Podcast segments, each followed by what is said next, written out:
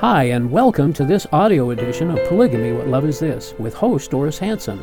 On this program, we discuss polygamy and Mormon fundamentalism from a biblical Christian perspective. We talk about the history of polygamy, its modern day fruit, share stories from people who have escaped polygamy, and talk about current events relating to polygamy. You can learn more about the video edition of this program at whatloveisthis.tv. And now, here's Doris. Welcome to our show tonight. I am your host, Doris Hanson, and we do hope that you enjoy your time with us tonight. I thought I would mention right off that uh, two weeks ago there was a glitch in the system here at TV20 Studio, and our show was not broadcast.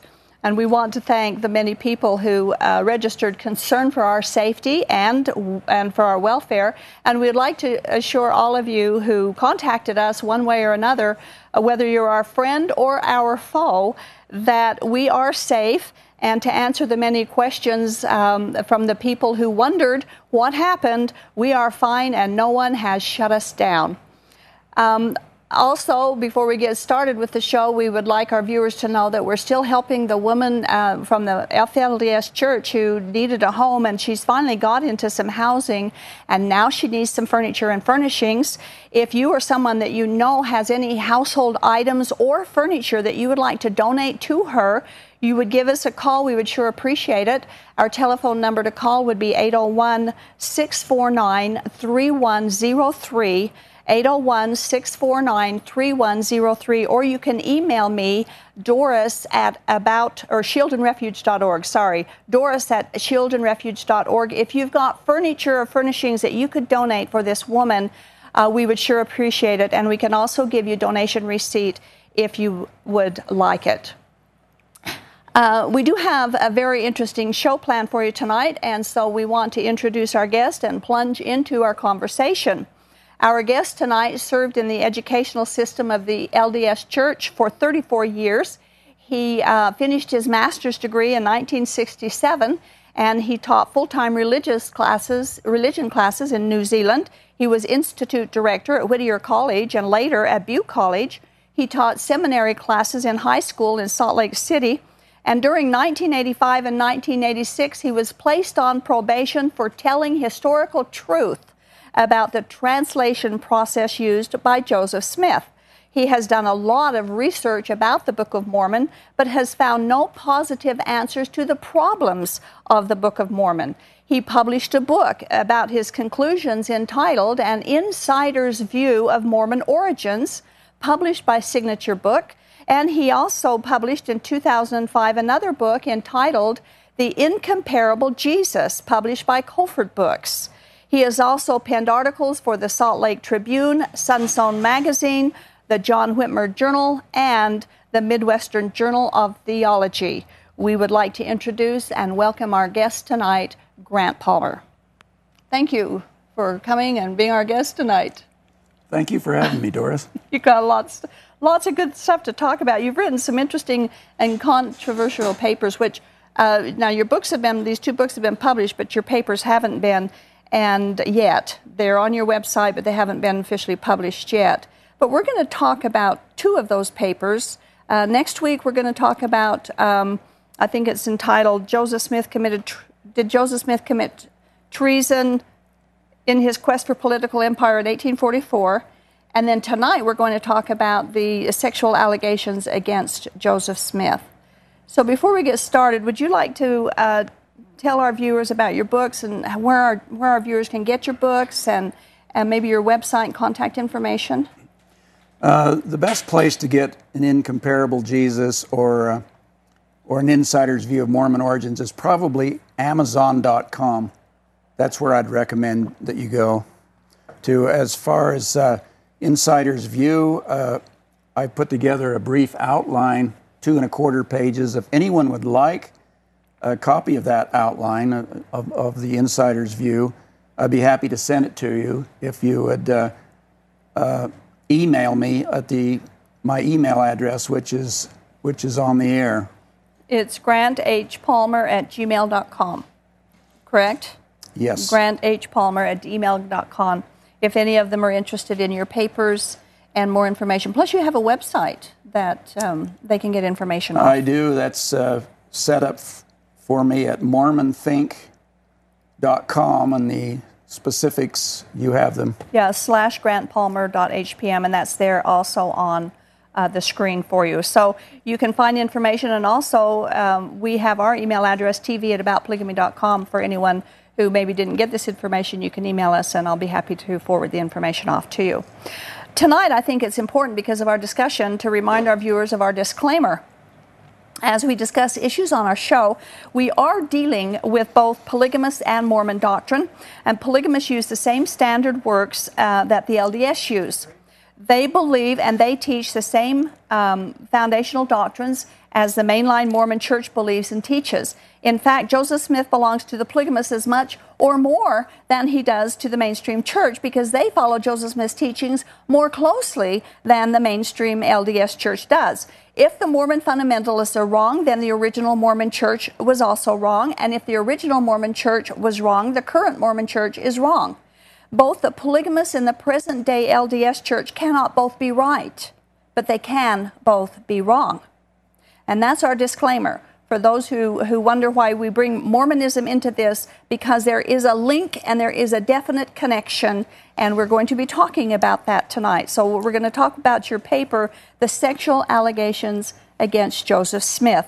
Now, we all know that Joseph Smith practiced polygamy, but there's, there's a few people that actually know that he was accused of sexual misconduct between uh, what 1829 and 1835 before the church was even officially formed? Well, it starts right about the time he's married in 1827, and the, the allegations start coming uh, thick and fast. Uh, between that and in, in 1838, 11 years, Joseph Smith is, is accused by uh, nine different females.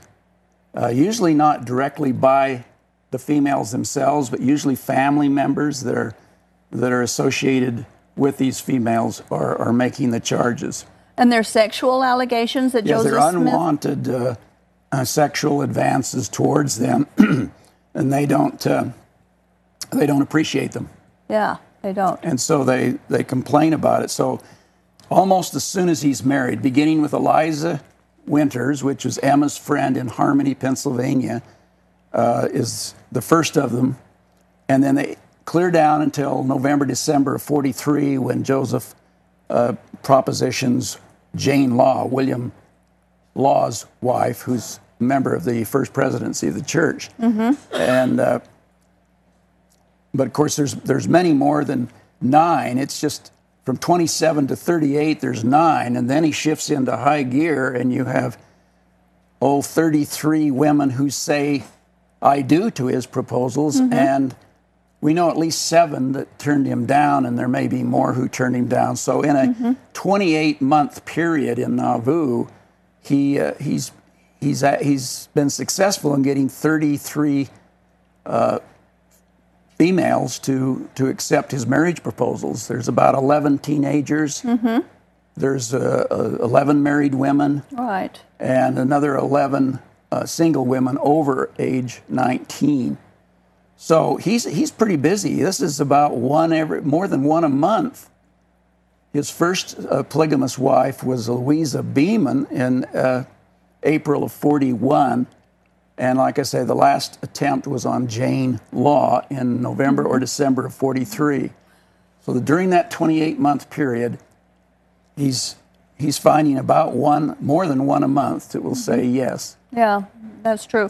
Now, on uh, some of the the uh, women that you've documented in your paper, and this is a paper that you are going to that is going to be published. When is it going to be published?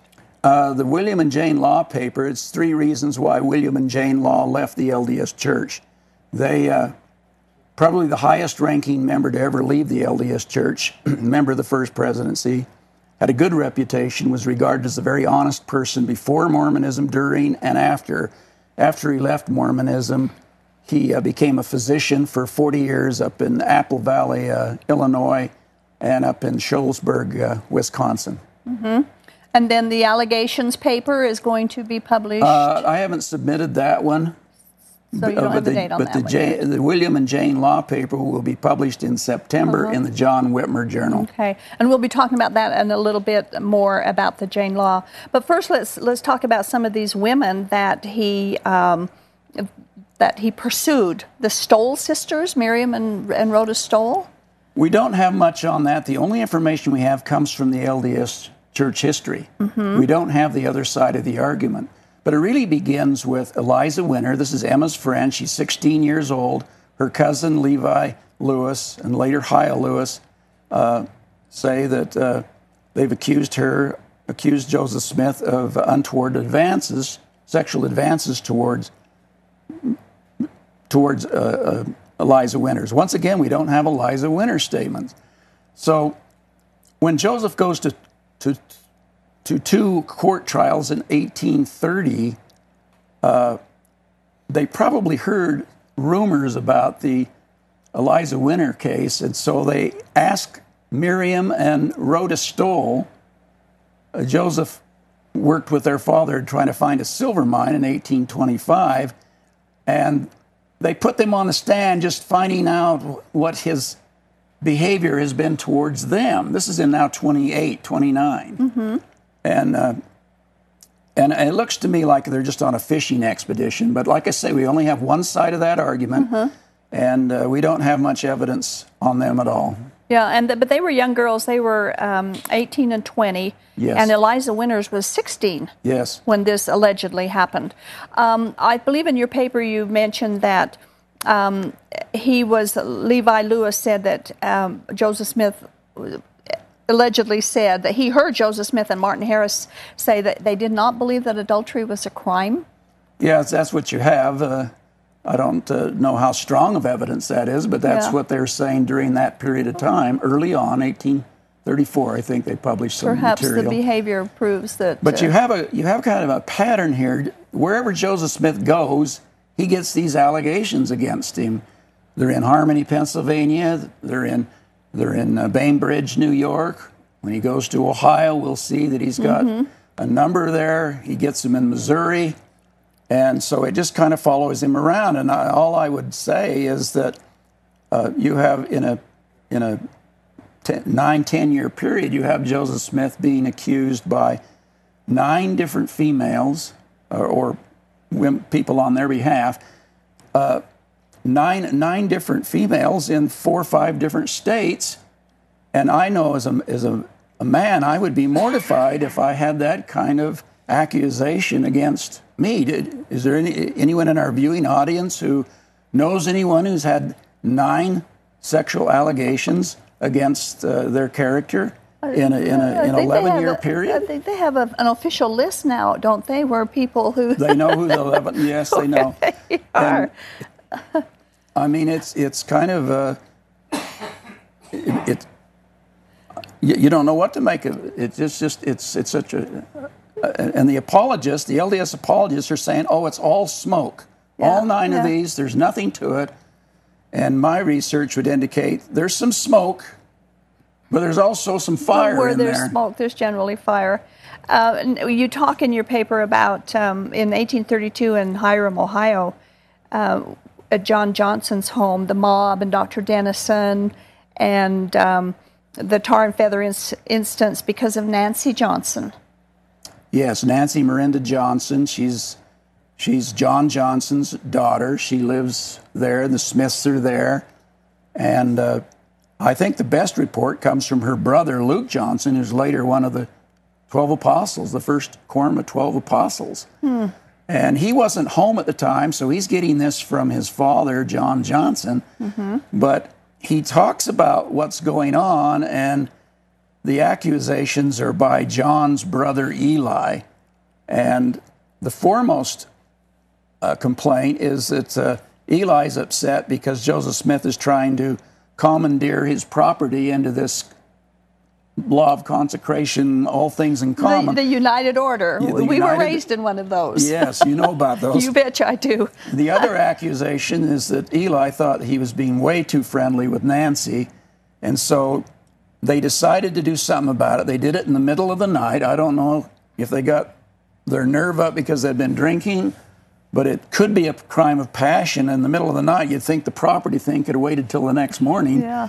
But in the middle of the night, they, they get this Dr. Dennison, who's a doctor, and he was planning on castrating Joseph Smith for these allegations. Mm-hmm. And when he sees Joseph stretched out on a board and naked, he changes his heart. Mm-hmm. But the question is, why would they bring along Dr. Dennison? And so that's one of the flags that go up. Why mm-hmm. would they have him specifically there to castrate him?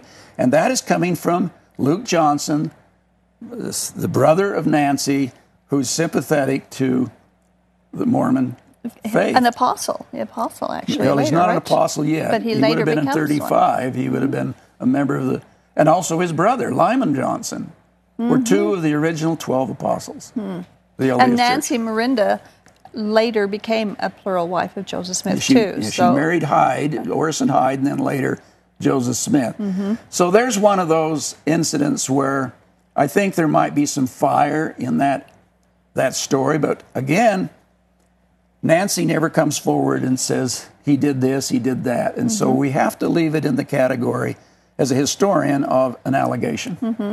But even and even at that, and we were talking about this just before the show, because they didn't come forward, we wonder if if maybe it could have been because, like he did with so many of the other women that he would propose, and and if they said no, he threatened to ruin their reputation.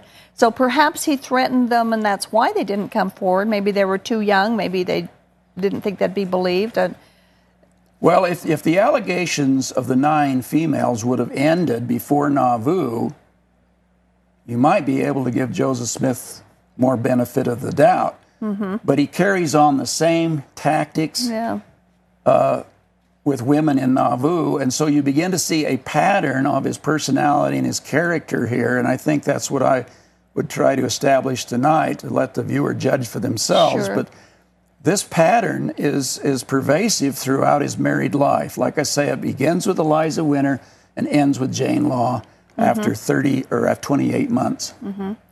What about the um, the? Of course, we we see the involvement of Joseph Smith's uh, theology and so on as time goes on, and even with his polygamy, we wonder if when he penned Section 132, the the revelation on polygamy, um, or when he claimed that he received that revelation. The, the these it, it- was it a, uh, maybe surrounding him in protection when he said thus saith the Lord, you know, because maybe they wouldn't attack him if they thought, if he thought maybe the Lord told him he could do this and they would leave him alone. Well, that revelation's received July 12th, 1843, as I recall. That's when it was written down, but he said he received it 10 years earlier than that, or 11 Now, years earlier. We need to address that. But there, uh, by the time it was written down, he already had 21 wives. Right. Now you're referring to an 1831. Well, I'm I'm referring Revelation? that uh, well, he was living polygamy before the 1843 before he wrote it down. Yeah. So he said that God gave him that secretly, and he secretly lived it before he wrote it down We in don't have any 1843. revelation for the church. That's right. It's just But he was living he's, it before he's that. approaching uh, Louisa Beaman in, in April of 41. Uh, I think she was 38, wasn't she? Wasn't No, Louisa she's the first 38? one in 41, But April of Fanny 41. Alger is mentioned as Well, being a wife A lot of the by the a lot Church. of uh, researchers think that she was married in 33. yeah. But this yeah. goes back to 1831. I think we need to talk about that for a moment Mm-hmm. because in 1831, Joseph Smith and Ezra Booth and Oliver Cowdery and Martin Harris and W.W. Phelps and a couple of others go down to, to Jackson County, Missouri, for the purpose of preaching to the Lamanites. Mm-hmm. And they can't get on the reservations because they don't have a government license.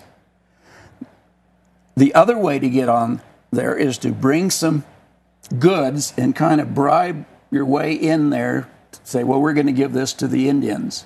They didn't have goods and they didn't have a license. So Joseph Smith has a revelation, and he says right there in 1831 that the elders that are single in the church, if they will marry a Lamanite, then they can they can uh, get on the reservation anytime they want because they're family. now, this revelation was never written down by Joseph Smith, and it was never talked about by Joseph Smith other than this one occasion. Now, Ezra Booth is one of those men that was with Joseph and heard this revelation, and he came home, fell away, and wrote a series of letters to an Ohio newspaper, I think nine, eight or nine, to a Reverend uh, Eddy, and he lays out just what I told you. Mm-hmm. This is for single elders. If they will marry the Lamanites, we can get on the reservation and they will be blessed greatly. There's not a word in there about polygamy. And I, and I would say that Ezra Booth became quite anti Mormon. And when he published these letters, the last one in December 31, so this is contemporary, Mm-hmm. uh, it just makes sense to me logically that if Joseph Smith had mentioned polygamy in that revelation in 1831, that Ezra Booth would have jumped all over it and mentioned that in his letter to the Reverend Eddy. But he does not. And I don't think it's about polygamy. As section 132, the introduction says that polygamy was introduced or talked about or a revelation was received in 1831. Mm-hmm. One more thing is relevant. 30 years later, 1861, William W. Phelps, he was one of those missionaries, he decides to write it down, literally 30 years later. Wow. And now he's saying, oh, that revelation was for, for married men as well Yeah. to marry the Lamanites. Uh-huh. And and that's how they're going to become white and delightsome. Yeah. Three years later, I had a private conversation with Joseph, and he said, Well, that's how they'll become white and delightsome is by married elders marrying them. Well, is that constitute a revelation to usher in polygamy? I don't think so, especially when Ezra Booth is writing it right at the time it happened. He had every reason to, if there was polygamy, to talk about it because he knew that would bring uh, discredit to the church. But he doesn't say a word. I'm inclined to go with with uh, Ezra Booth on that one, and not William W. Phelps. But the inclination, there, his inclination, even at that, from from his first allegation clear until his death, Polygamy's on his mind all the way that through, He, he likes the women. I mean, he just goes after them, and, and if he has to say, "Thus saith the Lord," to make it easier for him, he will. But they use that as, a, as an introduction to Section 132. Right, I think exactly. it's unjustified. Yeah. And there's not a revelation for the church until Section 132. And it really didn't even become official doctrine until 1852 when Right, when when Orson they first Pratt talking uh, about preached it. about it. But they use that 31. Some of the apologists use this 1831 polygamy revelation, which it is not, Mm-hmm. to justify that Fanny Alger was Joseph Smith's first That's right. That's what I wanted wife. to bring up. Yeah. Right. But but there there's no indication that she was an actual plural wife, only an adulterous affair. But Well, there's there's no uh, marriage license. right. We some of the scholars think she was married in 33 to 35. This is before the sealing power of Elijah is given in section uh, what is it 110 where Elijah comes and reveals the power to seal and loose and bind and unbind. Yeah. So if he's marrying her, he, he doesn't have the sealing power to do it in polygamy. What's strange about this incident is that she then quickly leaves uh, leaves Ohio, goes to Indiana, marries a guy, a non-LDS guy named Custer. That's a very strange behavior for a plural wife. Uh, I just don't see that this is a plural wife, and, and I'd say for two reasons. And here I think there's some fire for two reasons. Oliver Cowdery says he was told about the Fanny Alger incident by Joseph himself. And he says that Joseph told me about it, had confessed to Emma, and was seeking her forgiveness. Now, I don't think Oliver Cowdery was a liar, but maybe some of our audience do. But that doesn't sound like a polygamous marriage. That sounds like a uh, an act of adultery. In fact, Emma Smith actually, in 1847, 46, 47, she would talk about polygamy. After that, she clammed right up, wouldn't even tell her children about it. But those two years, she begins to talk about uh, Joseph Smith and polygamy. And, uh, and Emma says, says right in the documents that my husband, the prophet Joseph Smith, practiced both adultery and polygamy. And I think she has in mind, at least for one example, uh, Fanny Alger, because she caught them in the barn. She caught, she saw them. She saw them. And then you have Oliver Cowdery. That strikes me as a little more evidentiary than some of the other allegations. But they like to spin it, the LDS apologists, that this is his first plural wife. And I don't think they've got very good evidence to support well, that. I think they have to call her his first plural wife because if not, then he's committing adultery, and they can't have his well, prophet that's what his committing wife adultery. says. Yeah, He committed both. She distinguishes between adultery and. and right. and- The- She, she's not just calling polygamy adultery. She's saying Mm-hmm. there was polygamy and then there was adultery. Right, and now, and of course, Oliver Cowdery again. He called it a dirty, nasty, filthy affair. Well, he's talking to to David Patten. He's president of the Quorum of the Twelve. He's talking to his brother Warren, and then he's hauled up. And second charge against Cowdery in '38 is that he's he had uh, smeared the character of Joseph Smith. Well, it seems to me that while the LDS apologists like to say it's just oh it's all smoke and there's nothing to it, I think I think the, the most likely two incidents of the nine are the Fanny Alger and maybe and maybe um, the Nancy Nancy Johnson case. yeah, yeah. There were uh, there were others. Uh, Benjamin Johnson says there are two or three families that complained about the lewdness and licentious behavior of Joseph Smith in the Kirtland area. Yeah, yeah. So the allegations are there. there. There's about one a year. They're in three different states in 11 years, and I just I'd be mortified if someone made that claim against me. Yeah, yeah. Well, let's very quickly talk about. Um, we're going to be having our, our message in just a few minutes, um, halfway through the show. But William and Jane Law have a big part to, to play in some of this. Didn't didn't Emma tell Joseph at one time, if you're going to have plural wives, then give me the opportunity to have a plural husband? Well, yeah. The, she approached. William and Jane Law. This is stuff you won't hear in the uh, LDS Sunday School, I assure you. But uh, but uh, Joseph Smith, or William Law said Joseph Smith told me personally that he sent Orrin Porter Rockwell to assassinate Lilburn W. Boggs.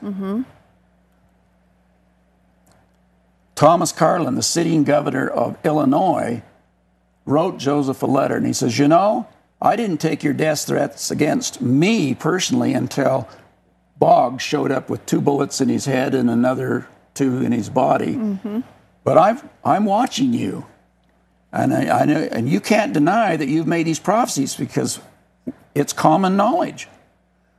His, his, his counselor was Sidney Rigdon. Rigdon was sickly, so they appointed John C. Bennett to be assistant to the first presidency, and then William Law for Rigdon, and then you have William Law, who's second counselor, and uh, and and and and John Bennett says, when I was on good terms with Joseph in the presidency, uh, we all heard him speak there in the Grove that he predicted that Boggs would die a violent death within a year. And sure enough, he did. And here you have William Law saying, Joseph told me personally he sent Rockwell to assassinate Boggs. And John C. Bennett also said at one point, Where's Orrin Rockwell? Gone. He said, quote, gone to fulfill prophecy, you see Wow.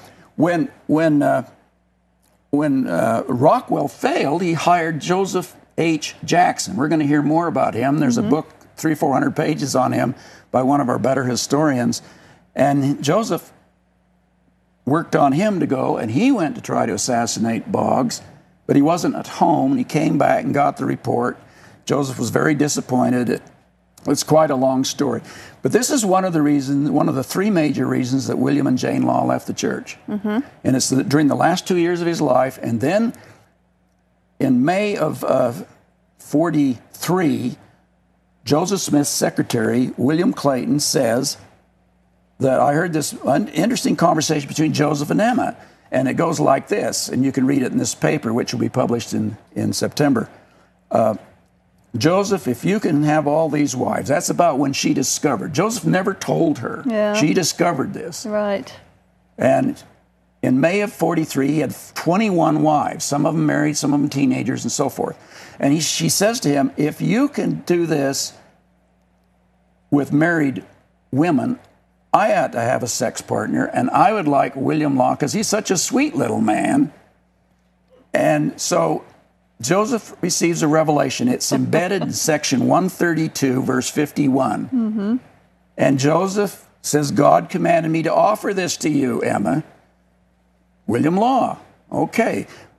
William Law says, What was the offer? He says, I want you to quit harassing me on polygamy. I want you to let six or seven of my wives live in the mansion house, and I want you to treat them well. That's the deal. Joseph and Emma agree. They approach the laws and they say, no way. Hmm. And William Law was asked, well, was this a wife swap deal? And he says, no, it was a substitute sex partner. My goodness. And, and so you have a situation where uh, Emma wants William, and six months later, Joseph wants Jane for a plural wife. Mm-hmm. Joseph approaches Nancy Rigdon, the 17 year old daughter of his first counselor, and John C. Bennett is running all over the place saying Joseph says it's all right to have sex as long as we don't get caught. Yeah. Quite the first presidency in 1844. Yeah, wild. Not a lot of Christianity in there. Well, it was very, very strange. Well, um, one more comment before we open the phones. Well, jo- I should say one more thing. Oh, okay. The third reason the laws left the church is that Joseph made himself king of the earth. And we'll be talking and we'll about talk this that next. next week. Yeah. And he's a god. And the reason I think he thinks he's a god is because if you believe that he has the sealing power, then you do whatever he says. Mm-hmm. And he can seal or unseal, he can group seal, he can do anything he wants. And so he declares himself to be a God to this generation. And if you don't like it, you can lump it. You can read it right in the conference mm-hmm, report mm-hmm. of 1844 on, uh, I think it's the 7th of, uh, of April. And this just, th- those three things push the laws push over the edge, and they published the Nauvoo Expositor. And five days later, they've left Nauvoo and the church for good and they don't want to talk about Mormon. They feel like they've been duped. And, and they were good people. They They're had good, good, reputation, and there was nothing wrong with with uh, he anything. raised a good family. Yeah. One of them was a lawyer, another a doctor.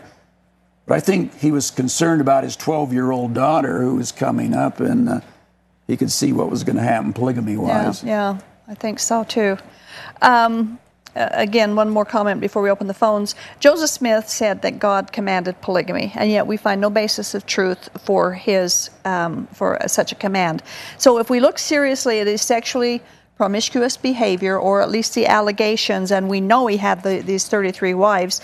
Even, but, but these allegations, even before the so-called polygamy revelation, wouldn't you think that polygamists everywhere would be wise? I mean, just even if there's a question about this, that they would be wise to check out uh, and and they pay a and lot of find, money, they pay a lot of time, a lot of energy, and you owe it to yourself. I know you don't think it's Hoyle to, to take a look, but you give yourself permission to take a look. Exactly. Because because the evidence is there. I'm not spreading this on. I try to be more cautious than than uh, Well, well, your paper, liberal about your this. paper on the sexual allegations has footnotes. You Oh, got yes. 22 footnotes on your paper. Yes. And you're not making this up. No, and and ask yourself, audience, look at the approaches that he uses on these women. If you don't say yes, an angel with a drawn sword is going to kill me. Intimidation. Or you have, like he said to Nancy Walker, you have uh, 24 hours. Now, he had warmed her up before that, but it's still Do you believe I'm a prophet? Yes. Well, then you have 24 hours to accept this. We the gave her a deadline. if the woman woman was hesitant, or an- uh, a father or a brother intervened, he'd send him on a mission. Mm-hmm. If you say no, I'm going to smear your character. I'm going to call you a whore. I'm sorry, but that's what he he did. did, and, and unchaste. If you say no, you and your family will be damned for eternity. If you say yes, these are six or seven methods he uses. Mm-hmm. If you say yes, you and your family are all saved in the celestial kingdom. So he's using a lot of. But you, does this sound like what Isaiah would use if he were a polygamist, or, or Abraham to get people to accept uh, polygamy? Well- you have to ask yourself those questions. And they say that their polygamy is, is based under the Old Testament uh, doctrine, which isn't there, of polygamy, and yet there's no Old Testament example of any of the polygamy that Joseph No. Smith lived or today's polygamists. So Joseph Smith is simply driven or um, drives William and Jane Law from the community. Yeah. We have six or seven testimonies that Joseph Smith tried to assassinate people that disagreed with him. yeah. In fact, he writes in his William Law writes in his journal the day Joseph Smith is is is, is murdered that he is unscrupulous and anybody that he regards as an enemy, your life is in danger. Mm-hmm.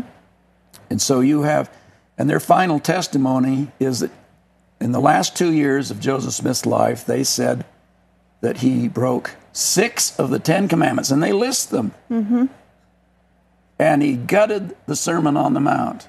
And he is the fulfillment of the prophecy of a of a, uh, a wolf in sheep's clothing. this was their testimony. This is what, they, said. they said. This is what they said. And they're pretty credible and, people. And he, they knew him. I think William Law is the most credible impos- apostate the church has ever had. He was in the first presidency of the Interesting church. to read more of his history. Well, we need to um, take a break right now and open up our telephone lines. And our phone number is 801 973 TV20, 801 973 8820. Um, We will um, ask you to turn your TV volume down, and if you don't, then we'll put your call on hold and take the next call.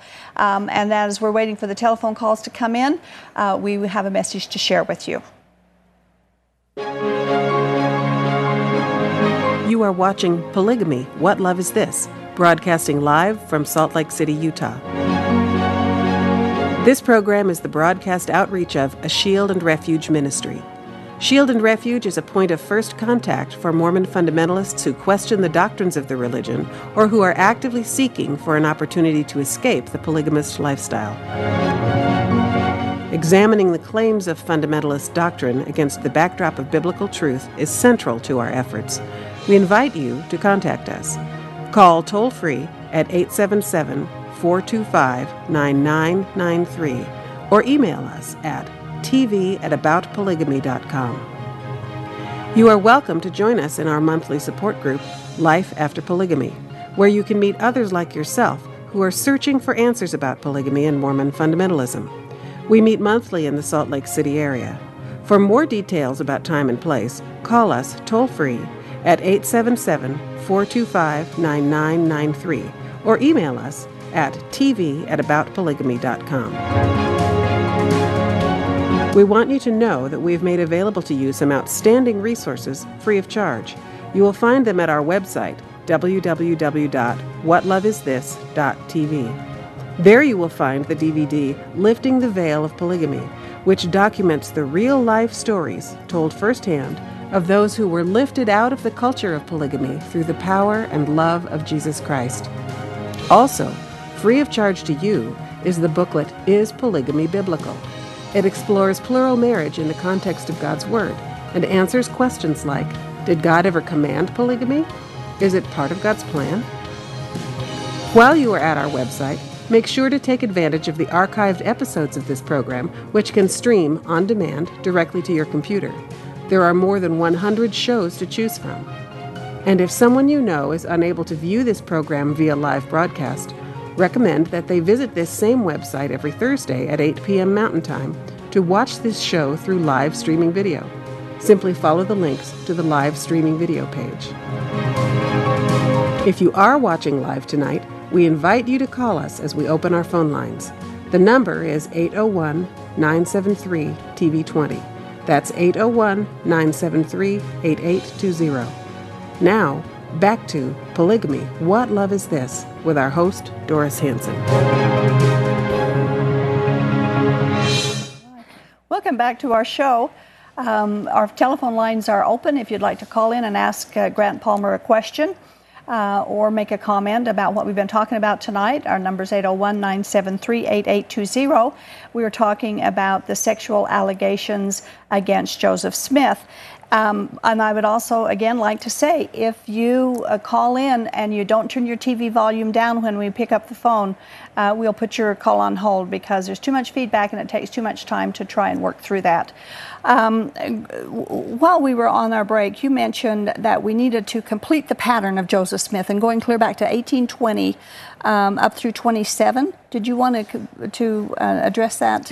Yes, just a couple of minutes. Uh, you see a pattern already with the nine allegations between 27 and pre Nauvoo, and then you see those same tactics used in in Nauvoo. So where we do have documentation and we do have testimony, if Joseph had left off after the nine, he might have been okay, but it just persists and continues on. But I think you can see the pattern in, in two incidents in 1826 and 7. Uh, Joseph is, uh, is found guilty by Albert Neely in 1826 of glass looking and uh, and then he's bound over for three justices for a trial, and Joseph has to pay the cost of that trial. It's not a fine; it's the cost of the court. But before they do, they decide to let him go because he's he was still young, eh, and they let him go. All right. Uh, what's more important than that he's found guilty is the testimonies that appear in three trials of Joseph Smith in the 1830s. In fact, the Smith family has a little bit of problems with the law. From 1825 through 30, that six year period, Hyrum, Joseph Sr., and Joseph Jr. are involved in one skirmish with the law a year, six, six times in six years. Hmm. And you can read about wow. that if you want to yeah. get into that. Uh, more important, though, I think, is the question Can Joseph Smith see in his seer stone, the stone that he actually translated, said he translated the whole current Book of Mormon from, yeah. was a stone, not the Urim and Thummim, that was lost, but by this stone, which I happen to have seen. One of the few people have actually seen it in the mm-hmm. first presidency's vault in Whoa. June of 66. But Joseph is telling people he can see in the stone, see in the stone, but we have five testimonies that he told them he could not see anything in the stone. And Addison Austin, in, in two trials in 1830 that Joseph's involved with, under oath says he told me uh, that he couldn't see anything uh, wow. in the stone, and I, I do it to make a little money wow. here and wow. there. And in your book, by the way, uh, uh Origins, on page 259, you, you make a shocking statement. And that statement is that Joseph Smith, about him, that there is no evidence that he ever translated a document. With a Urim and Thummim. With the Urim and Thummim. It was never used for that purpose in the Old Testament. If you if you get all the references. Right, right. It wasn't. Uh, it it was the. We don't know exactly what they were. They could have been, to make it simple, two quarters well, yeah, but it wasn't to translate documents no, from no different languages. That it was ever used for translating he, documents. Never, he never tried. Uh, no credible evidence. And uh, the way this would work is that the high priest wore it in the ephod around his neck, and the priest could go in and get the doc, get the the uh, the breastplate or the of the, the tribes of Israel Thummim, and yeah. the Urim and Thummim. They're mm-hmm. two stones, two something like dice, and you threw them that that ask a question: Should we go to war here? or should we, what, you know, those kind of yes and no questions. And if, it, if, if, if the quarters, so to speak, were both tails, that meant no. And if they're both heads, that meant yes. But if one was heads and one was tail, then they'd throw it again. That's how that worked. but, but, it's not quite the way Joseph Smith used no, it. No, not at all. I even talked to rabbis about this, and they. Yeah. But, but let me just say the other thing that's important is when Emma gets married to Joseph in January of 27. They elope, they come back to Palmyra, and then in the spring, probably, or early summer, Peter Ingersoll, their neighbor, they get a wagon. Joseph, Emma, and Peter Ingersoll. They go. They go back to uh, her her father's home, Isaac Hale, to get her furniture and her belongings. And Peter Ingersoll says in his affidavit, "I witnessed the most emotional scene. There's there's Emma's brother Alva, and there's there's her father Isaac, and there's Peter Ingersoll. All three of them, three witnesses, hear this fine this testimony.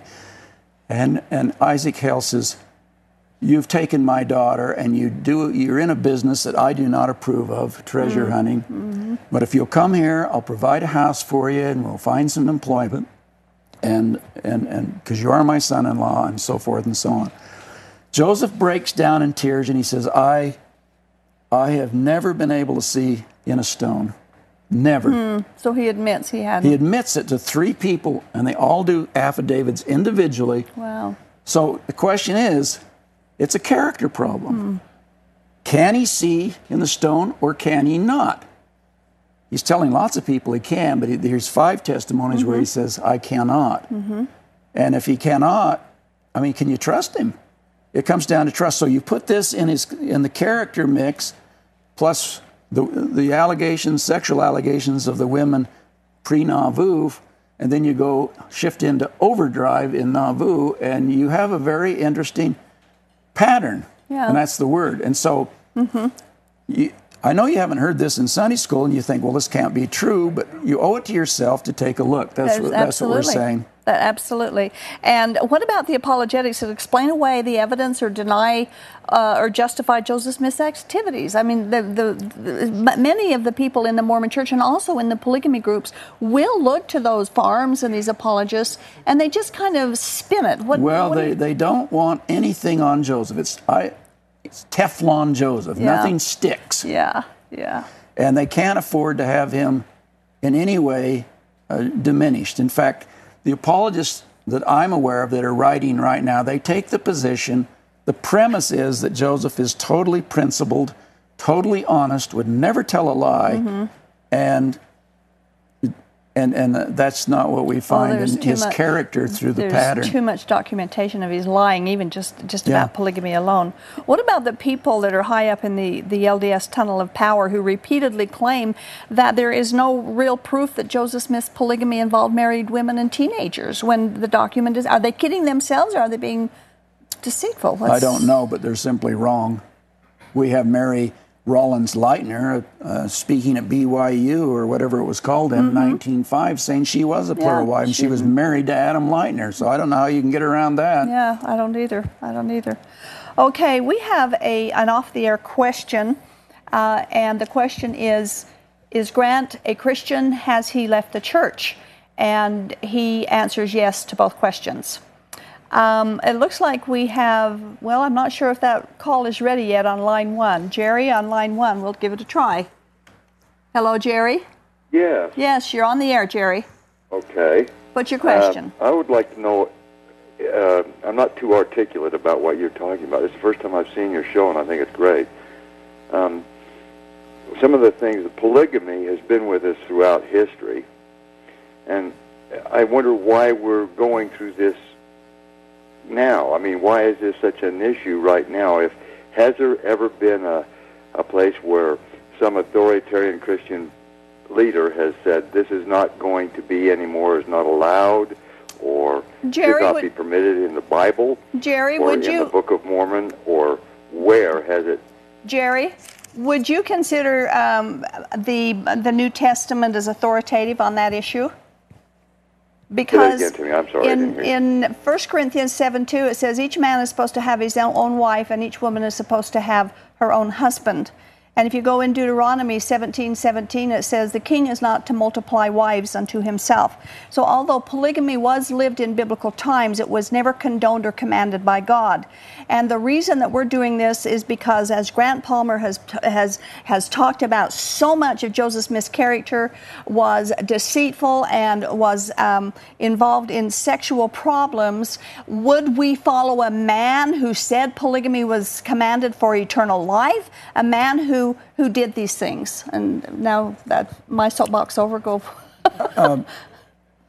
Yeah, I don't have anything to add to that. So, does that answer your question, Jerry? Yes, I think that basically that's what it's done, and I sure appreciate it. Thank you very much. Thank you. I uh, hope you still work on that, and good luck. Thank you. I don't know what I'm supposed to work on, but we're working on a script each week, so maybe we'll hit what he needs. Line two, Jody in Spanish Fork. Hello, Jody. Uh, yes, um, I would like to um, ask your guest. It was Joseph uh, sealed to Emma first, or the other wives that he secretly had that she didn't know of in the temple?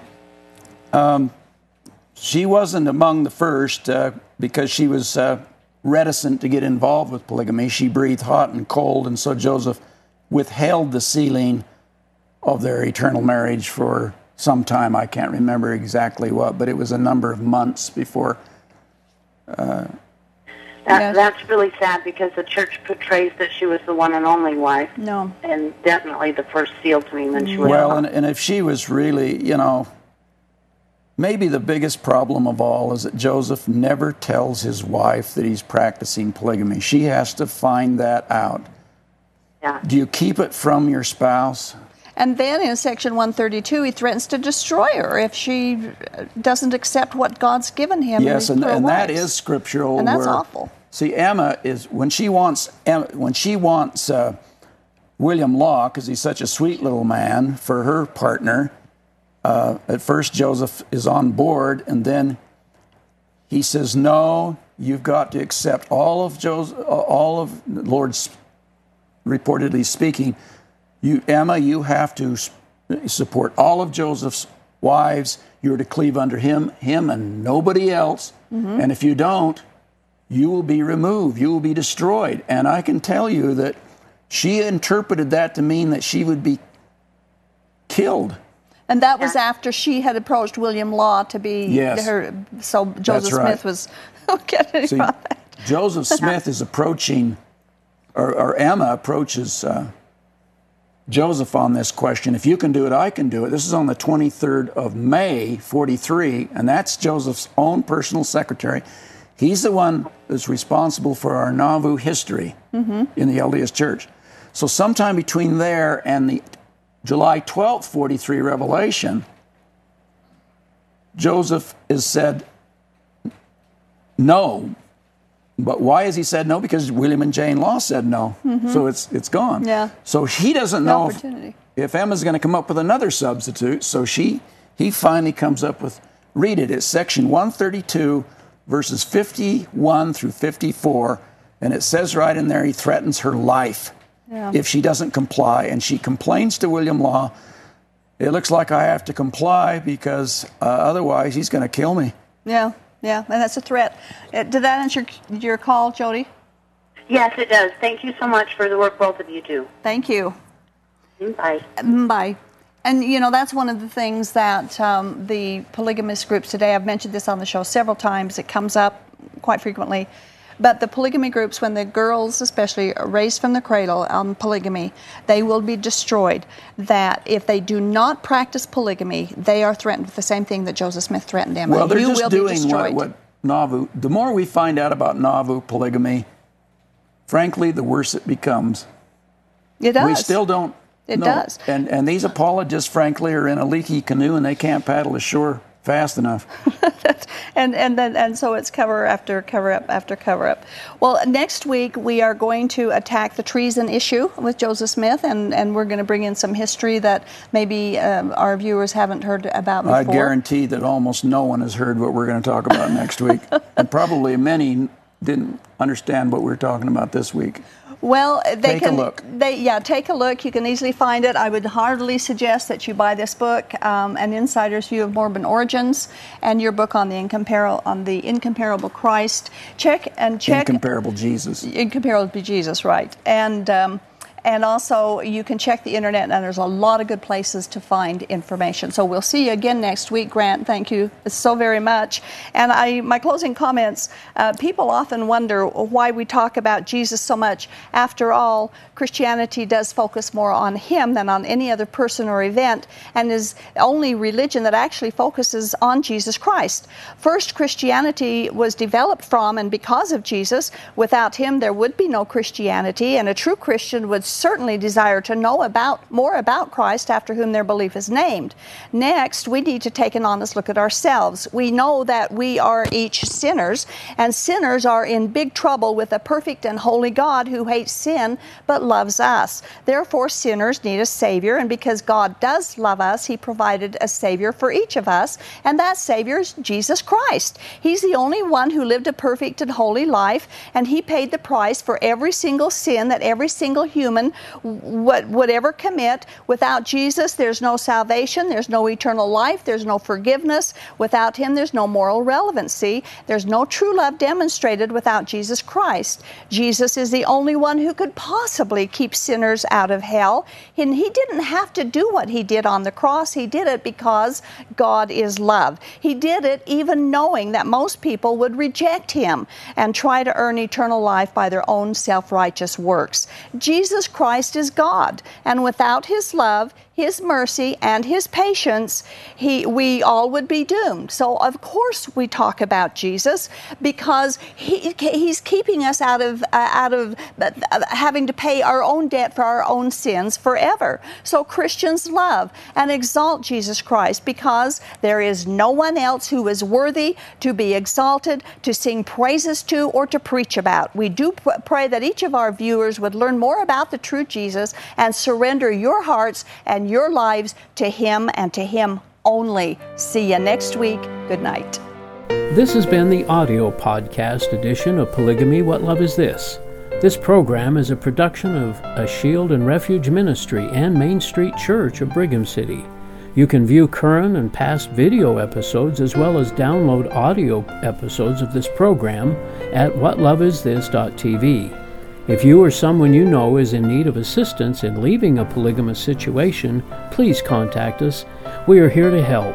All of our contact information can be found at shieldandrefuge.org or call us at 877 425 9993.